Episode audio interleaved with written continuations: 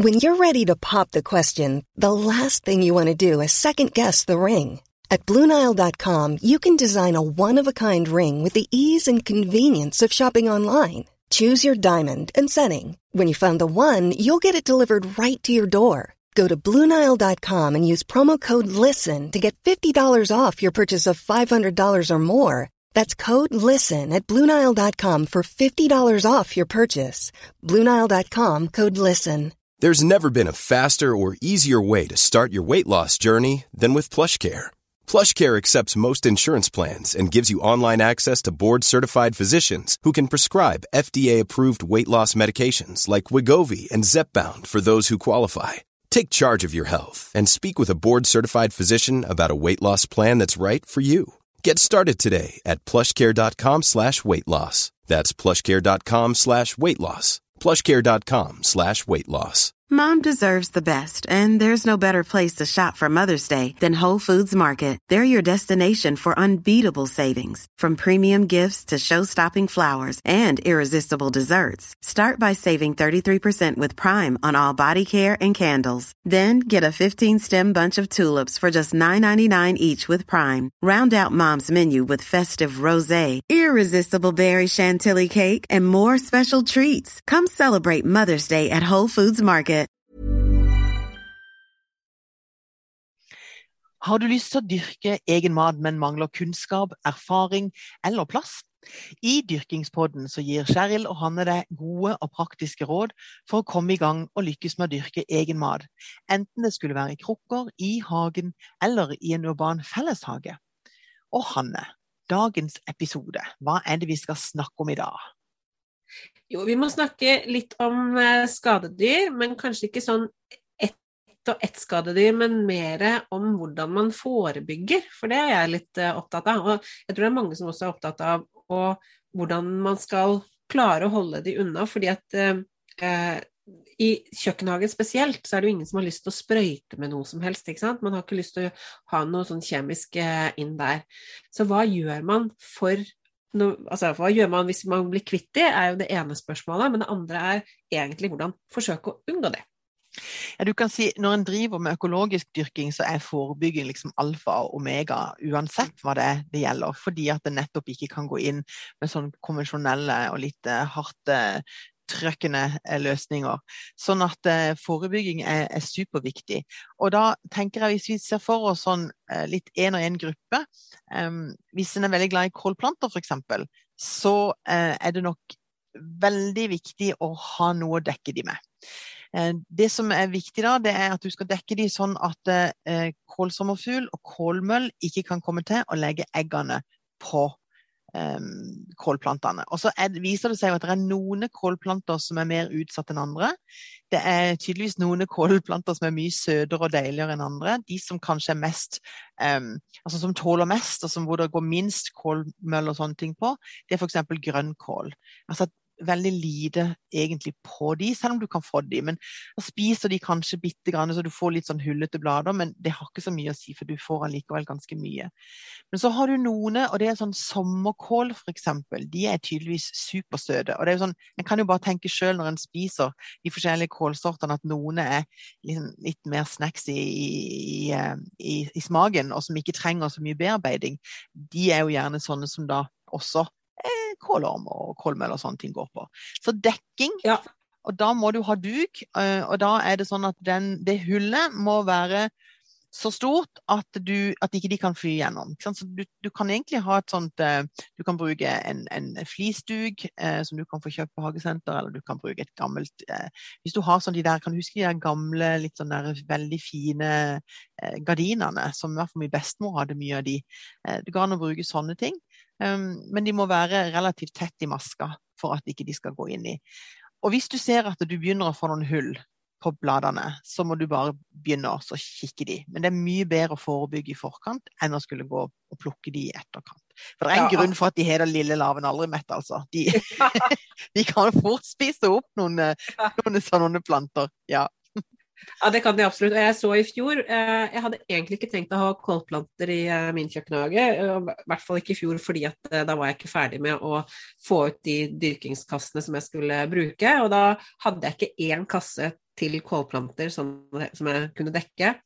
Så, men så fikk jeg noen planter, hadde ikke hjerte til å si nei takk, så jeg satte de ned eh, på et sted og tenkte at jeg skal bare. og så gikk dagene. Og, og, da oppdaget jeg faktisk det som du sier nå, at de starta på Det var en sånn, det sånn spisskålplante som de starta på, og så gikk de liksom tok de plante for plante, og så kom grønnkålen var helt til slutt. Så når de da liksom ikke hadde noe mer søtt å spise på, da tok de grønnkålen. Men, eh, men eh, det, det, var jo min feil, da, som eh, var for seint ute. Ja. Men den må altså, dekkes. Ja, ja. Og det, det, og det, er jo sånn generelt også at det sterke, um, sterke planter som har fått riktig med vann og, og ikke for mye gjødsel, og som er på en måte gode og sterke og, og som, som, vokser bra, de får mye mindre problemer enn svake og litt pinglete. Så hvis du ser at du har noen, og så tenker du 'å, stakkar lille plante, skal prøve det likevel', kanskje heller bare putte den rett i komposten allikevel. Fordi ja. det, det, er noe med å ikke, ikke, la de der små pinglete plantene Og da mener jeg ikke når de bare er små, altså. Jeg mener at når de begynner å vokse, hvis de er liksom litt sånn svagelige altså, du, du, kan jo sammenligne dem med de andre av samme sorten. Hvis det er en som er halvparten så stor, så ikke la den være. fordi at det er gjerne sånne litt svake planter som tiltrekker seg eh, skadedyr, og så vil de smitter fra den da og videre over på de som er, som er sunne og store. Så, ja, det... Så, um, så, det er viktig det der med å ta og bruke liksom, de sterkeste plantene. Mm. Absolutt. Og det, dette kan man jo bare se på til oss mennesker. Hvis uh, vi har et sterkt immunforsvar, så tåler vi, takler vi mye mer uh, som kommer mot oss enn, enn, hvis vi har et dårlig immunforsvar. Da er vi mye lettere utsatt for sykdommer, andre typer sykdommer også. ikke sant? Mm. Og sånn er det med plantene. De er jo, det, er en, det er en mekanisme i naturen som gjelder for oss alle. Så det er virkelig et poeng at man rett og slett bokstavelig talt luker bort de svake plantene. Ja, for det er jo mm. to, to, ting. Det ene er jo at uh, hvis de får for lite vann, altså hvis det er mye tørke, så vil den plantesaften bli veldig mye søtere, og det tiltrekker seg mer skadedyr. Så det å få jevnlig nok vann, ikke for mye, men jevnlig nok vann, det er kjempeviktig. Og så vet han at du er opptatt av dette med, med gjødsling, at det òg blir riktig. Du må fortelle mm. litt om det. Jo, altså det er to ting. Eh, det ene som du sier, at den saften som eh, Hvis, du, hvis en plante blir dehydrert, så vil den saften som er igjen, som du sier, da vil den bli veldig søt. Men det andre med hvis en plante blir dehydrert, og dette gjelder jo alle planter, eh, det er at siden næringen er vannoppløselig, så får de ikke tak i næring heller. ikke sant? De får ikke den naturlige veksten som de skal ha for at de skal vokse og holde seg sterke. Og dermed så blir de svekket. Så det er liksom to ting med det med vanning. Men det med gjødsling, og spesielt lettopptagelig gjødsel, og det ser vi ser ganske ofte når vi får inn inne i hobbygartnerskolen og sånn, når vi har spørretimer der med gartner, og vi utover sesongen får spørsmål hva er galt med denne planten og hva har skjedd her med denne planten, og hvorfor får jeg så mye av dette?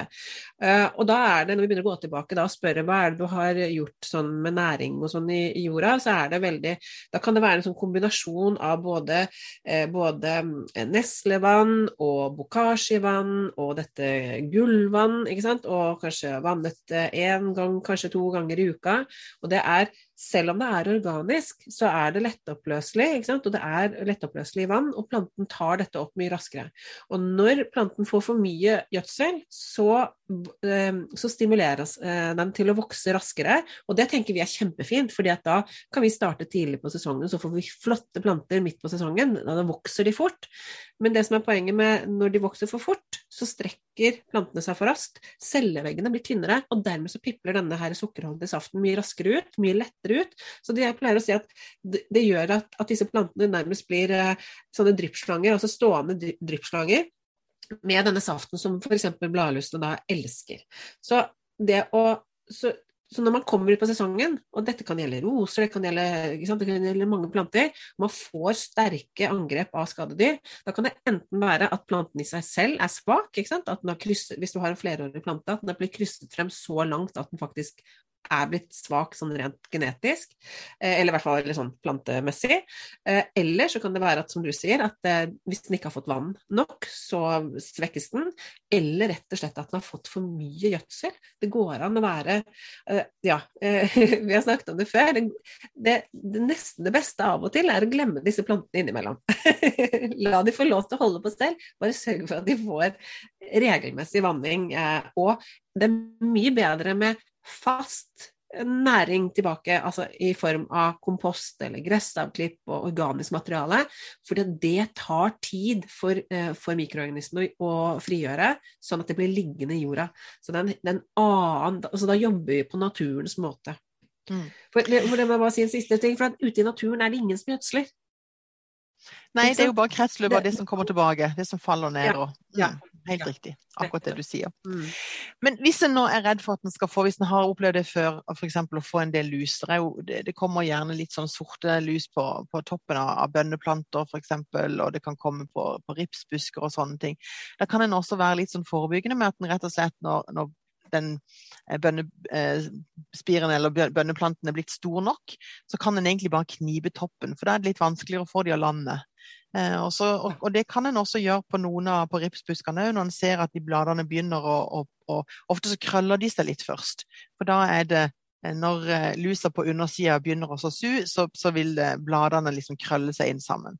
Så hvis en har noen sånne blader som begynner å krølle seg, så er det bare å, å vrenge en av de og se, så vil en nok se at det der er der jeg håper å si, i beste fall bare lus, men det kan også fort bli maur da, og så blir det liksom litt ekkelt og, og sånne ting.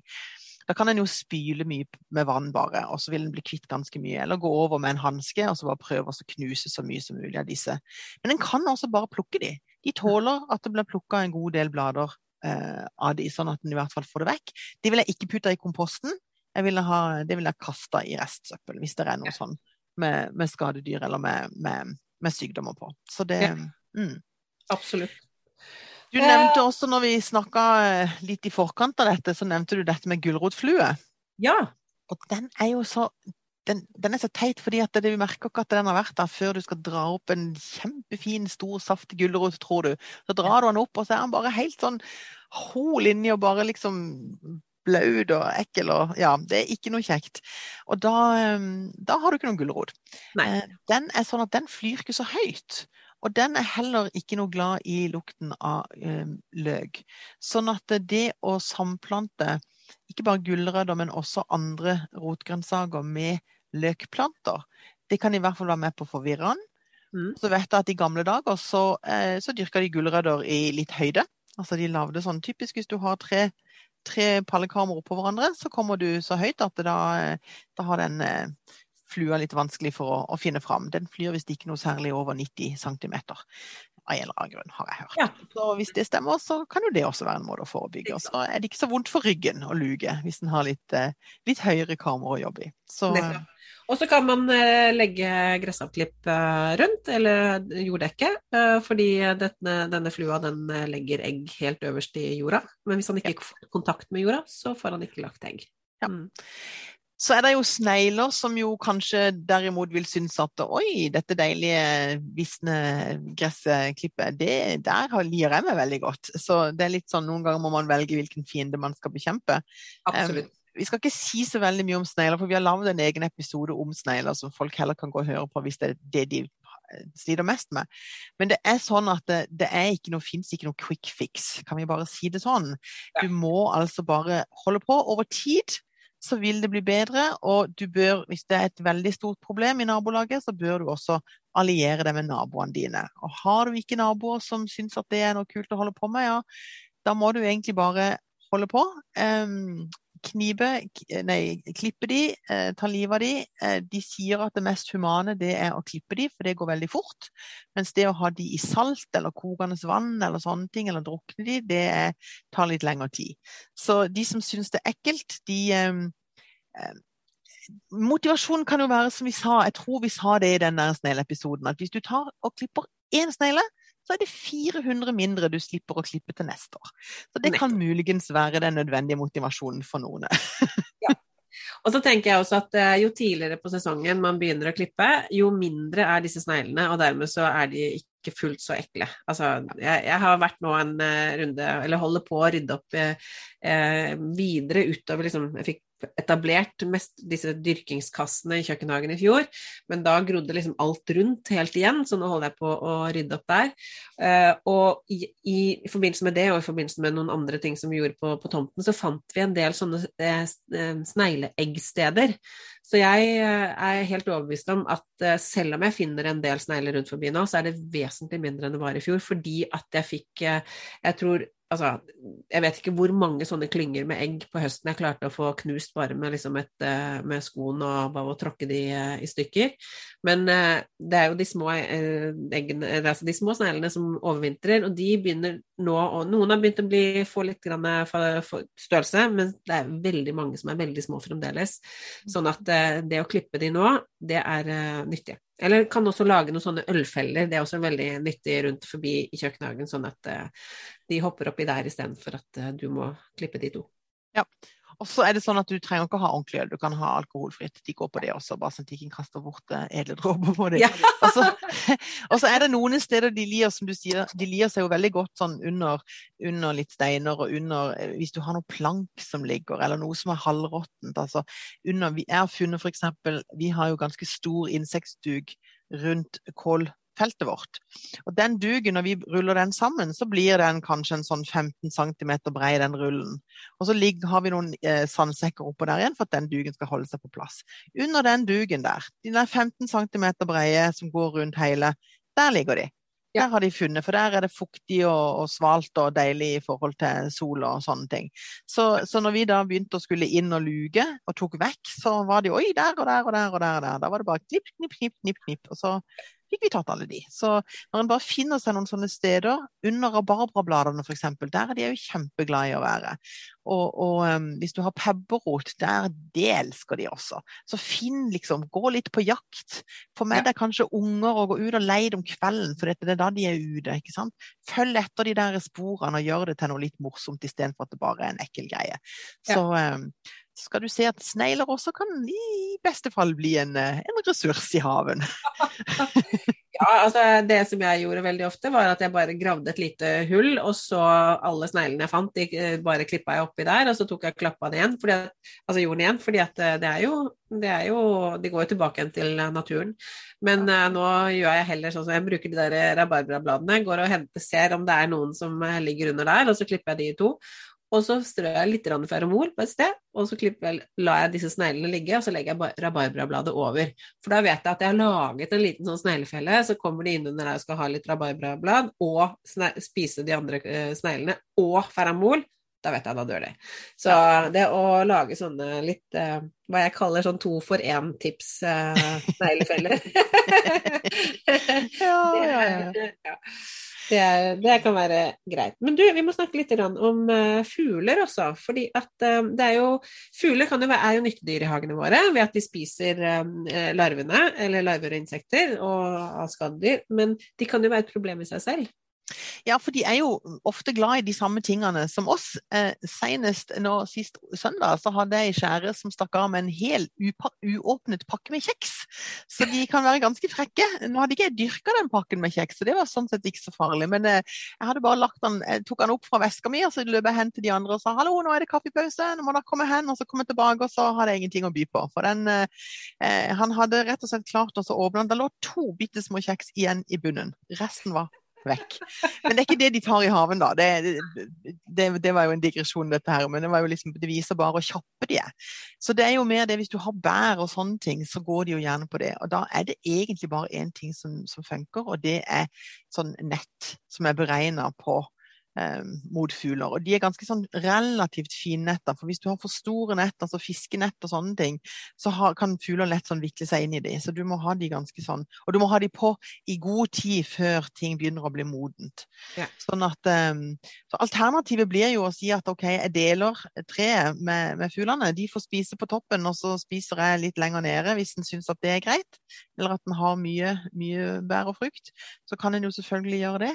Men ellers så, eh, hvis det er mulig Det er klart noen trær er så store at en får det ikke til. Da, da, da, er det jo kanskje at en har tre mer for pynt eller sånn. Men, men hvis ja. trærne ikke er så for altfor store, eh, og busker selvfølgelig går det an å gjøre det på, så, så funker det ganske greit med, med nett.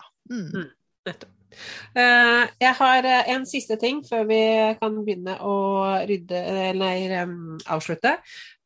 Og det er rett og slett uh, rådyr. Det vet jeg at det er mange som uh, sliter med. Og det er jo, det er jo det er, Dette her med å dele, som du sier, uh, at hvis du har store trær, å dele med, med fuglene.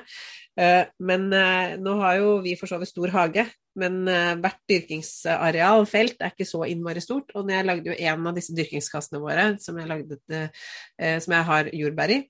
Men nå ser jeg altså at disse Vi, altså vi tok ned noen store furuer uh, i fjor, og det, det, har åpenbart endret adkomsten til disse rådyrene, sånn at de tidligere Vi har hatt de i hagen, men sannsynligvis har de gått på den andre siden av huset, eller i hvert fall Nå kommer de ned i hagen, og de forsyner seg altså her og der av det de vil ha. Så jeg har ikke hatt tulipaner i år, for å si det sånn. Eh, og nå ser det ut som eh, at eh, nå har de altså begynt å ta jordbærene. Så nå må jeg virkelig dekke til de, fordi at jeg, syns det var så rart at det, det, sto, det, sto, så mange sånne stilker som var liksom helt øde, eller tatt på ja, Eller hvor det ikke var noe verken blomst eller eh, bær på. Og når jeg nå ser at jeg fulgte med spesielt ett bær som var kommet så langt at nå begynner det kunne snart begynt å bli rødt, men det rakk aldri å bli rødt, for det ble spist i natt. Og det som er så ja. Og Det som er så kjedelig med når rådyrene begynner å ta jordbærplantene, det er jo det at de bryr seg ikke med bare ta Hadde de enda bare tatt bærene, det var nå én ting. Men de tar jo liksom et jafs ut av hele planten, og så betyr det at du faktisk ikke får noe fra den planten til neste år heller. Du får ingenting før om to år på den planten. Planten vil overleve. Men du har liksom fått ødelagt ikke bare i år, men også til neste år. Og det er, det er litt surt. Så, ja. uh, så du, der må du rett og slett ha uh, Altså, på andelslandbruket så har vi ikke hatt um, nett på. Men vi har rett og slett tatt oss og satt opp noen eh, pinner rundt bedet, ganske høyt. Og så har vi eh, fletta eller hekla sånne små tråd, ulltråd, som vi har satt i tre høyder oppover Eh, og brukt som gjerde. Og det holder rådyrene vekk. Ja. Og det er veldig rart, for det er jo ikke sterkt nok til å holde de ute. Altså Vil de inn, så går de inn. Men det er et eller annet med ull de ikke liker. Og da gjør, går de heller til noe som er enklere å ta. Så dette har altså funka i flere år. Um, så, så, det hadde vært spennende å høre om det, kunne, om det hadde funka hos andre også. For ja. ellers så sier de at du må jo ha et gjerde som er over 2,5 meter, meter, høyt for å holde de ute. Og ja. det er jo rimelig høyt hvis du skal ja. Så da må du heller dekke over enten med netting, sånn som du foreslår, Hanne, eller du kan også bruke den der hvite flisa. Den også kan, eh, vi har hatt et sted der det har vært en del eh, ender og sånn som har gått, og vi har ikke hatt så lyst til å ha endene midt oppi. Altså vi har ikke lyst til å ha fugler oppi jordbærene. Så da har vi lagt den der hvite flisduken over, fordi at, mm. bare for å holde det litt mer renslig. Så det, så det kan en selvfølgelig også gjøre, men, men da er det lurt å kanskje ha noe noe bøtte eller et eller annet som gjør at du hjelper den duken til å komme litt opp, så du, får litt luft under. At ikke det ja. blir altfor tett, for da har det litt lett for å bli mugg under på, på jordbærene. De er litt ja. uh, utsatt for det. Mm. Jeg tror jeg skal prøve det nå, eller gjøre det nå i år, fordi at jeg har det tilgjengelig. Og jeg tenkte bare sette ut noen sånne pinner med sånne syltetøyglass over, sånn at liksom det holder, eh, holder mm. det på plass. Uh, men jeg skal teste til neste år. Før, altså tidlig på sesongen, skal jeg sette ut disse pinnene altså med sånn ultra, så kan jeg teste ut da at ja. uh, Det er jo Hvis det er sånn som funker flere steder, så er det jo egentlig helt utrolig at ull altså bare ulltråd faktisk kan holde vekke eh, rådyr. Og det er klart, vi har hatt det rundt større deler av jorda også, og der har vi sett at de har fulgt den der ulltråden. Og der hvor vi har lagd en liten åpning for å gå inn, der har de også gått inn. Ja. Så, så ulltråden, selv om den har vært mye lavere der òg, så har de fulgt den. Altså, de har liksom ikke gått over den av en eller annen grunn. Så det er, ja, det er noen som sier at ikke de liker lukta av sau, så det kan at de tror at det har vært sau der, da. Så om det er det Jeg vet ikke hva det virker. Hva det virker. Ja.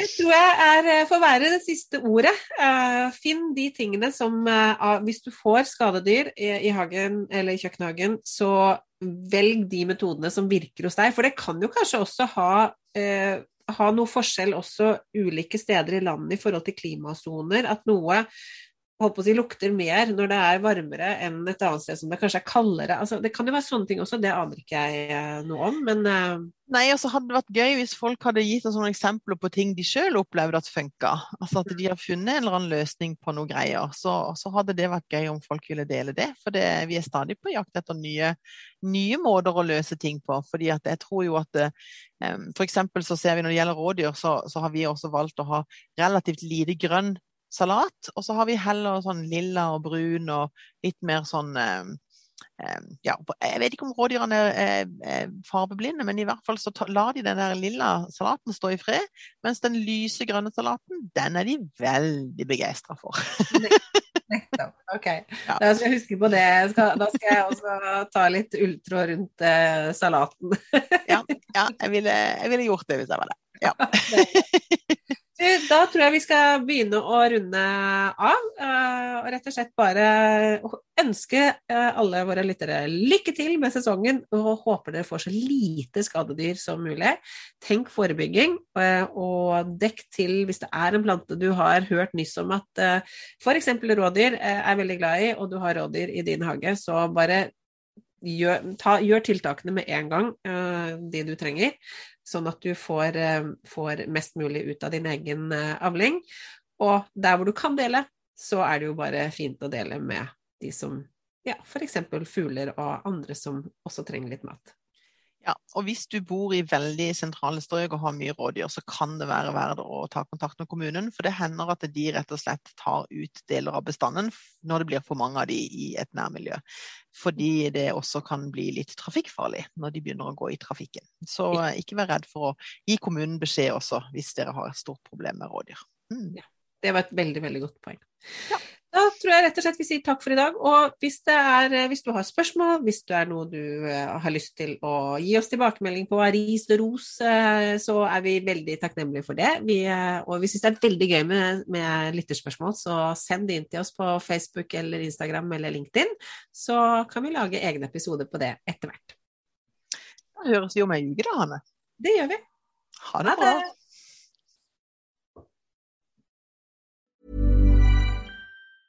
Mom deserves the best, and there's no better place to shop for Mother's Day than Whole Foods Market. They're your destination for unbeatable savings, from premium gifts to show-stopping flowers and irresistible desserts. Start by saving 33% with Prime on all body care and candles. Then get a 15-stem bunch of tulips for just $9.99 each with Prime. Round out Mom's menu with festive rosé, irresistible berry chantilly cake, and more special treats. Come celebrate Mother's Day at Whole Foods Market.